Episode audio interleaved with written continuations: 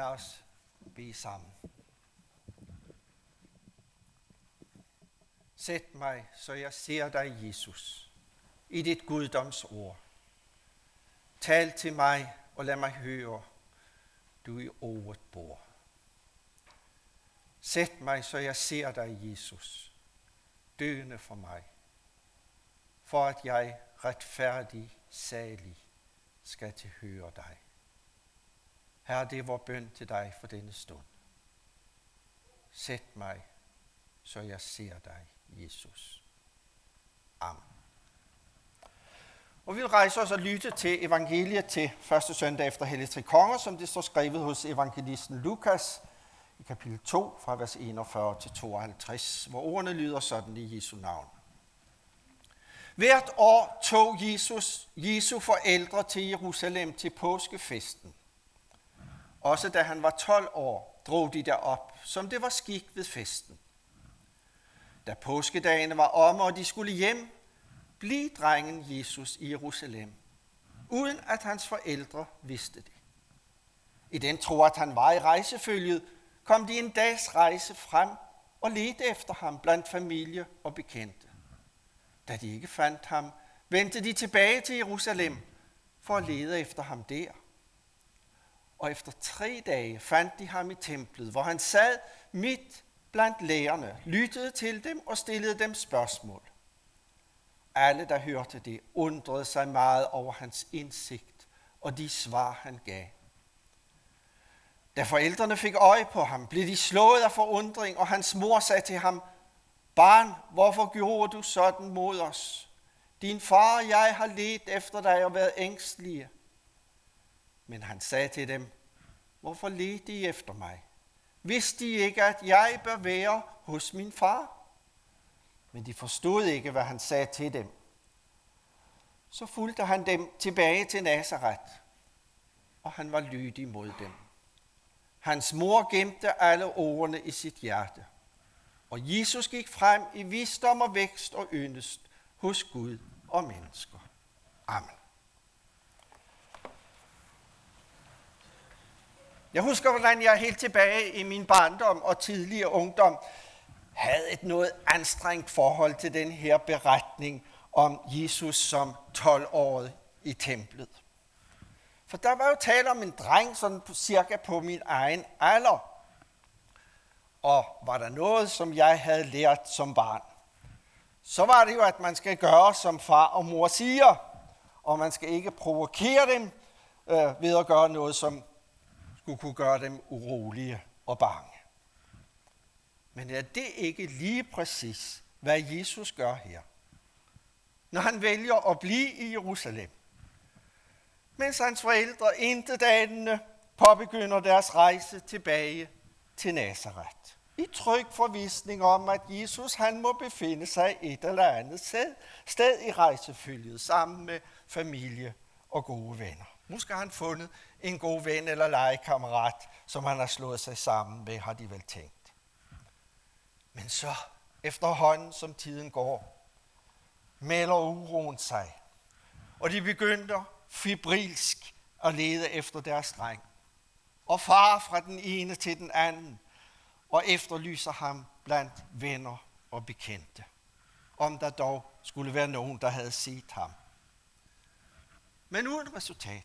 Hvis nogen af os skulle have oplevet øh, et barn, som er blevet væk, for eksempel i et stort magasin, så ved man noget om, hvilken uro øh, det kan skabe. Og det er også den uro, som stråler ud af dem, da de efter at være vendt tilbage til Jerusalem endelig finder ham op i templet, og hans mor bebrejder ham. Barn, hvorfor gjorde du sådan mod os? Hvordan skulle de også kunne tænke og reagere anderledes? Sagen var bare den, at det på ingen måde var gjort mod dem. Sådan som Maria troede, og sådan som vi måske også kan være tilbøjelige til at opfatte situationen. Det var afgjort ikke gjort i den hensigt at føre forældrene bag lyset og tilføje dem noget ondt. Nej, tværtimod. For det skete som led i en begyndende afsløring af, hvem dette barn var. Hvem denne Jesus var. Og hvad der på den baggrund også ventede dem som hans forældre forud. Her er første stadie på den rejse, som vi her i Hellig Kongerstiden på en særlig måde begiver os ind på, og som gradvis vil lede os frem til en større og større erkendelse af, at dette barn, denne Jesus, er noget ganske, ganske særligt. Hvilket gør, at vi vil gå helt galt i byen, hvis vi indbilder os, at vi kan have de samme forventninger til ham, som man har til alle mulige andre. Nej, han er unik. Aldrig er der i menneskehedens historie fremstået et menneske som ham. Så det er ikke bare sådan en gemen hverdagskost og almindeligheder, vi taler om her. Og derfor så er der også noget ved ham, som kan støde an i vores sind. Der fortælles senere i evangeliet om en episode, som måske kan være endnu sværere for os at kapere end beretningen om Jesus som 12-årig i templet. Situationen er den, at Jesus står indendørs og taler til nogle folk.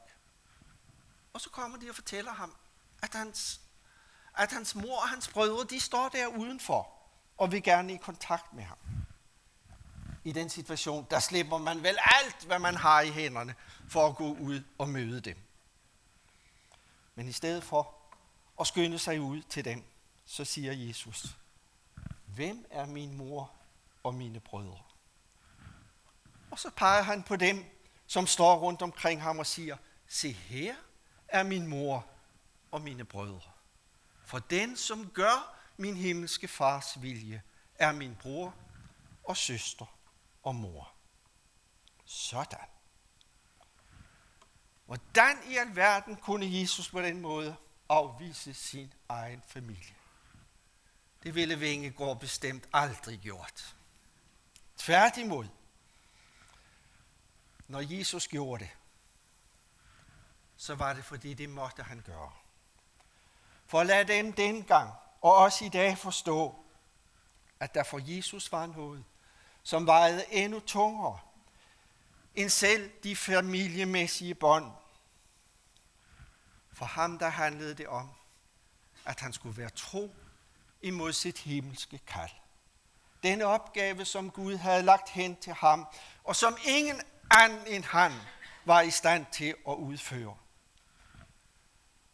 Så selv da de familiemæssige hensyn bystavligt talt bankede på døren, så måtte Jesus fortsætte sin undervisning. Og set i et større perspektiv, fortsætte sin vandring op mod offerstedet på Golgata, hvor han som den eneste og udvalgte skulle ofre sit liv som betaling for de mange, for de rigtig mange, også for os, som sidder her i dag, men også for hans jordiske mor og brødre, for også de var jo inkluderet i det. Men for at nå det mål, så var der familiemæssige hensyn, som måtte vige. Det skete alt sammen af kærlighed til dem og til os. Os, som er Guds store nåde, kan kaldes for hans brødre og søstre. Som af hjertet ønsker at være forbundet med ham og han ønsker at være forbundet med os. For som forfatteren til Hebræerbrevet udtrykker det, han skammer sig ikke ved at kalde os brødre. Han, Guds egen søn. Prøv lige at tænke. Han, Guds egen søn, skammer sig ikke ved at tage, tage en hver af os om hånden og kalde os bror og søster. Vi kender til, at det med broderskab og familieskab kan nogle gange være en vanskelighed og et problem. Man kan under tiden skamme sig over at være i familie med en, som man så vidderlig er i familie med. Men han, Jesus, skammede sig ikke ved at kalde os sine brødre. Og for det må vi undrende spørge, hvem er dog han? Og det er det spørgsmål, som vi altså i den kommende tid skal møde, når vi læser videre og fordyber os i evangeliernes beretninger, og gang på gang støder på mennesker, der siger, hvad er det dog, han har gang i? Hvad er det dog, der sker? Hvad er det dog for et ord? Aldrig har noget menneske talt, som det menneske taler. Og de undrede sig. Og når de så ham gøre forskellige undergærninger og befale med myndighed over de urene ånder, så undrede de sig igen. Hvem er dog han? Det er den samme undren, som evangeliernes beretninger vi kalde frem hos os. Riv os ud af vores indsnævrede virkelighedsforståelse, som vil få os til at betragte ham, som var han som en hver anden. Men han er ikke noget ganske ordinært og dagligdags, som vi derfor skal forvente os det samme af, som er alle mulige andre, og som vi kan bedømme ud fra almindelig snusfornuftig beregning. Nej. Her er der tale om noget, som langt overgår alt. Alt, hvad verden ellers har set. Og derfor så er det også fyldt af overraskende ting. Det er så langt større, at vi må indstille vores modtagerapparat på en helt anden kanal. Vær forberedt på, at her er der tale om noget, som overgår alt, hvad vi ellers har mødt. Det er den overbevisning, som det, som vi hører og læser, vil kalde frem og skabe hos os. Det her, det er altså noget unikt. Ingen anden religiøs retning eller filosofi kan opstille noget, som bare tilnærmelsesvis ligner det, vi her har at gøre med. Jesus er unik. Må Gud give os at kunne undres. Måske er det den gave, som vi har allermest grund til at bede om at måtte få her ved begyndelsen af det nye år. Evnen til at kunne undre os. Overvældes af Jesus storhed. Den gave har vi brug for på vores videre vandring. Også her ind i epifanitiden. Jesus havde en ganske særlig opgave, og et ganske særligt kald i verden. Og det er det, vores tekst i dag vil løfte lidt af sløret for. Vidste de ikke, at jeg bør være hos min far? lyder Jesus spørgsmål til hans frustrerede og forvirrede forældre, da de fandt ham i templet. Fandt ham i samtale med de skriftkloge, med de højlærte teologer der. I en tidligere oversættelse stod, vidste de ikke, at jeg bør være i min fars hus? Egentlig så står der i grundteksten bare, vidste I ikke, at jeg bør være i min fars? I det, som er min fars. Det er det, der er det afgørende for Jesus at være. I det, som er hans fars. Det vil sige, hans fars vilje og hans gerning. Det var målet, det overordnede mål for alt. Jesus får så lige frem til at sige, en gang hvor disciplene har undret sig over hans prioriteringer. Min mad er at gøre hans vilje, som har sendt mig, og fuldføre hans værk. Johannes 4:34. Det med maden, det er jo det, som er vores ultimative behov i livet. Så det er simpelthen utrolig stærkt, når Jesus ligefrem siger, at det er hans mad at gøre Guds vilje. Det var det, der førte ham hele vejen op på korset. Hvad kan vi så lære af det? Jo, for det første noget om ham, og det som var hans særlige kald. Men dernæst også noget om os selv. Og hvad der for os må være det helt overordnede, og det vigtigste for os i livet. For også for os handler det om at være der i Guds gerning, i hans vilje, i hans plan for vores liv. Så hvad indebærer det for os? Og lad os slå fast, vi er ikke Jesus. Vi er ikke kaldet til at gå hans vej og ofre vores liv som Guds offerlam. Det var hans kald og hans opgave, ikke vores. Men hvad betyder det så for os? Det at være i det, som er Guds. Kan det lige frem for os betyde det modsatte af, hvad det i første omgang betød for Jesus? Kan det være sådan, at skal vi realisere det, som er Guds vilje med vores liv, så er det forholdet til vores nærmeste i livet, vores familie, vores eventuelle ægtefælle og børn, som må være det, som må prioriteres, og som må gå forud for alt muligt andet. Jo, sådan må det langt på vej være. Som kristne, der må vi tage vores opgave i vores hjem, i vores ægteskaber, pinedød alvorligt. Og må være til stede der, og ikke forsømme vores opgave der over for de nærmeste i livet. Dem vi er knyttet til gennem ægteskab og med blodets bånd.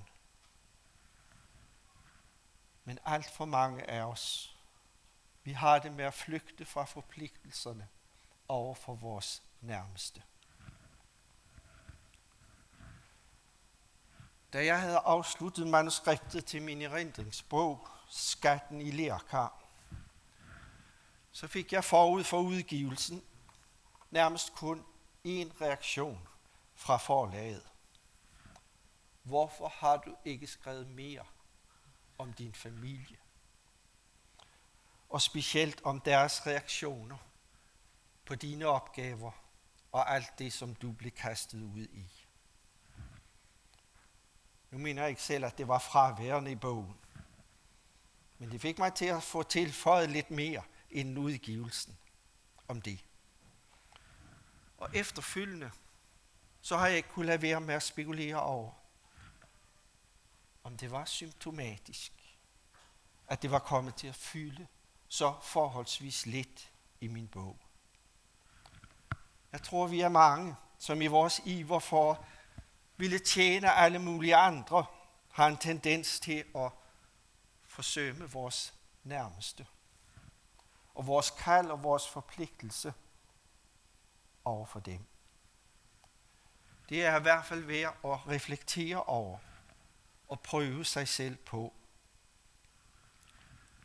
Vi må ikke svigte, når det gælder det at være fuldt til stede i forhold til vores nærmeste. Og tænke dem med ind i alt, vi foretager os. Som Paulus siger til os mænd, med adresse specielt til os, I ægte mænd skal elske jeres hustruer som jeres eget læme. Kom igen, vil jeg sige til os mænd, når vi mener, at vi har opfyldt det. Men det at være i Guds vilje og Guds plan, det stopper ikke der ved vores egen gadedør. Så vi bare kan lukke os inde der og, og hygge os med os selv og vores familie. Der er også kald og forpligtelser, som går ud over det. Som jeg nævnte før, så var en af de tidligere oversættelser af Jesu ord om at være i det, som er hans fars. Vidste I ikke, at jeg bør være i min fars hus? Der har præster ofte gjort til et springbræt til at tale om betydningen og være trofast overfor det at komme i Guds hus, i kirken, til Guds tjenester og andre arrangementer. Ja, det må vi lægge vægt på. Faktisk også, når det er vores, eventuelt er vores egen ægtefælle eller vores børn, som vil trække i en anden retning. Vi må være parate til at vise vores børn, at det for os er noget vigtigt, helt uomgængeligt vigtigt, at være med og mødes med andre i Guds hus. Ligesom Jesu forældre tog den 12-årige Jesus med sig op til templet i Jerusalem. Som 12-årig, det er måske lige netop den alder øh, for vores børn, at den største udfordring for os ligger i dag. Men at det kan være svært, det betyder ikke, behøver ikke at betyde, at det også er umuligt. umuligt. Men det handler jo ikke kun om at møde op her søndag efter søndag. Vi må være til stede her med, spørg- med det spørgsmål og den bøn. Herre, vis mig, hvad det betyder for mig og være i det, som er min fars. Det, som er Guds gode vilje med mig og mit liv. Også når det gælder en tjeneste både i kirken og ude i samfundslivet. Ligesom Jesus stillede sig frem og sagde, min mad er at gøre hans vilje, som sendte mig. Sådan må vi også i glad taknemmelighed for, hvad han gjorde for os, stille os selv til rådighed for det, som bliver lagt hen til os af opgaver i kirke og samfundsliv. Det er samtidig en stor gave og en stor velsignelse.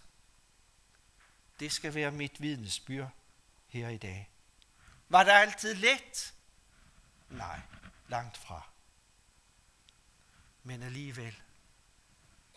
Opgaverne var en gave og en velsignelse.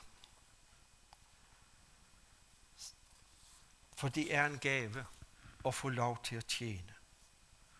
Livet ville have været uendelig meget fattigere, hvis jeg havde valgt at bare følge den i øjeblikket mest bekvemme vej gennem livet. Men der ligger en stor velsignelse gemt i det, at være i det, som er min fars, som er Guds. I den nuværende oversættelse er det oversat, vidste I ikke, at jeg bør være hos min far? Og det er jo i sidste ende det, som det dybest his handler om, at være hos ham, med alt hvad jeg er, og alt hvad jeg har. Og det er et godt sted at være, skal jeg hilse og sige. Være hos ham. Jeg sad for nogle få dage siden og fortalte et etiopisk ægtepar om noget af det, som jeg har fået lov til at være med til i mit liv. Og det fik dem til at sige den ene gang efter den anden. Sikke et fantastisk liv, du har haft. Og ja, selvom jeg ikke tænker på det hver dag, så har de jo ret. For det er velsignet at være i det, som er vores far. Og være i hans hus. Være i hans vilje med vores liv. Frem for alt være der hos ham og sammen med ham. Noget bedre kan man ikke ønske sig. Til sidst. Barn, hvorfor gjorde du sådan mod os? Det var den fortvivlede Marias spørgsmål til sin søn. Men det, som han gjorde, det gjorde han ikke på ingen måde mod dem. For det skulle jo sammen ses i et større perspektiv. Og i det blev det klart, at intet blev gjort mod dem, men tværtimod for dem. En dag kom de til at se det. Maria gjorde det i hvert fald. Men jeg tror, at det først for alvor skete den dag, hvor hun stod ved foden af Jesu kors og så Jesus dø. Der gik der godt nok som et svær gennem hendes hjerte. Hørte ham dø med ordene. Det er fuldbragt. Og der forstod hun, at det han havde gjort, det var på ingen måde gjort mod dem, men tværtimod for dem. Vi kan også indimellem stå der, hvor vi kan have lyst til at sige til Jesus, Jesus, hvorfor gjorde du det mod mig? Når livet det går os på, og når vi synes, det er uretfærdigt det hele. Men også for os skal der komme en dag, hvor vi ligesom Maria skal se og erkende, at det var ikke gjort mod os, men tværtimod for os. For han vil lade alle ting samvirke til gode for dem, som han har kaldet til sit rige, og som han er noget kalder for sine brødre og søstre. Og Maria står, at hun gemte alle ordene i sit hjerte. Nok i første omgang dem, som hun faktisk ikke kunne forstå. Det samme må vi gøre. Specielt med tanke på det, som vi endnu ikke kan forstå. En dag så vil det gå op for os, hvordan det hele det hang sammen. Det vil ske på dagen for den helt store epifani. Epifani. Nu fik jeg sagt det forkert. Epifani. Den store åbenbaringstid, som vi er på vej frem imod, og hvor vi skal få lov til at se alt i et forklaret lys. Amen.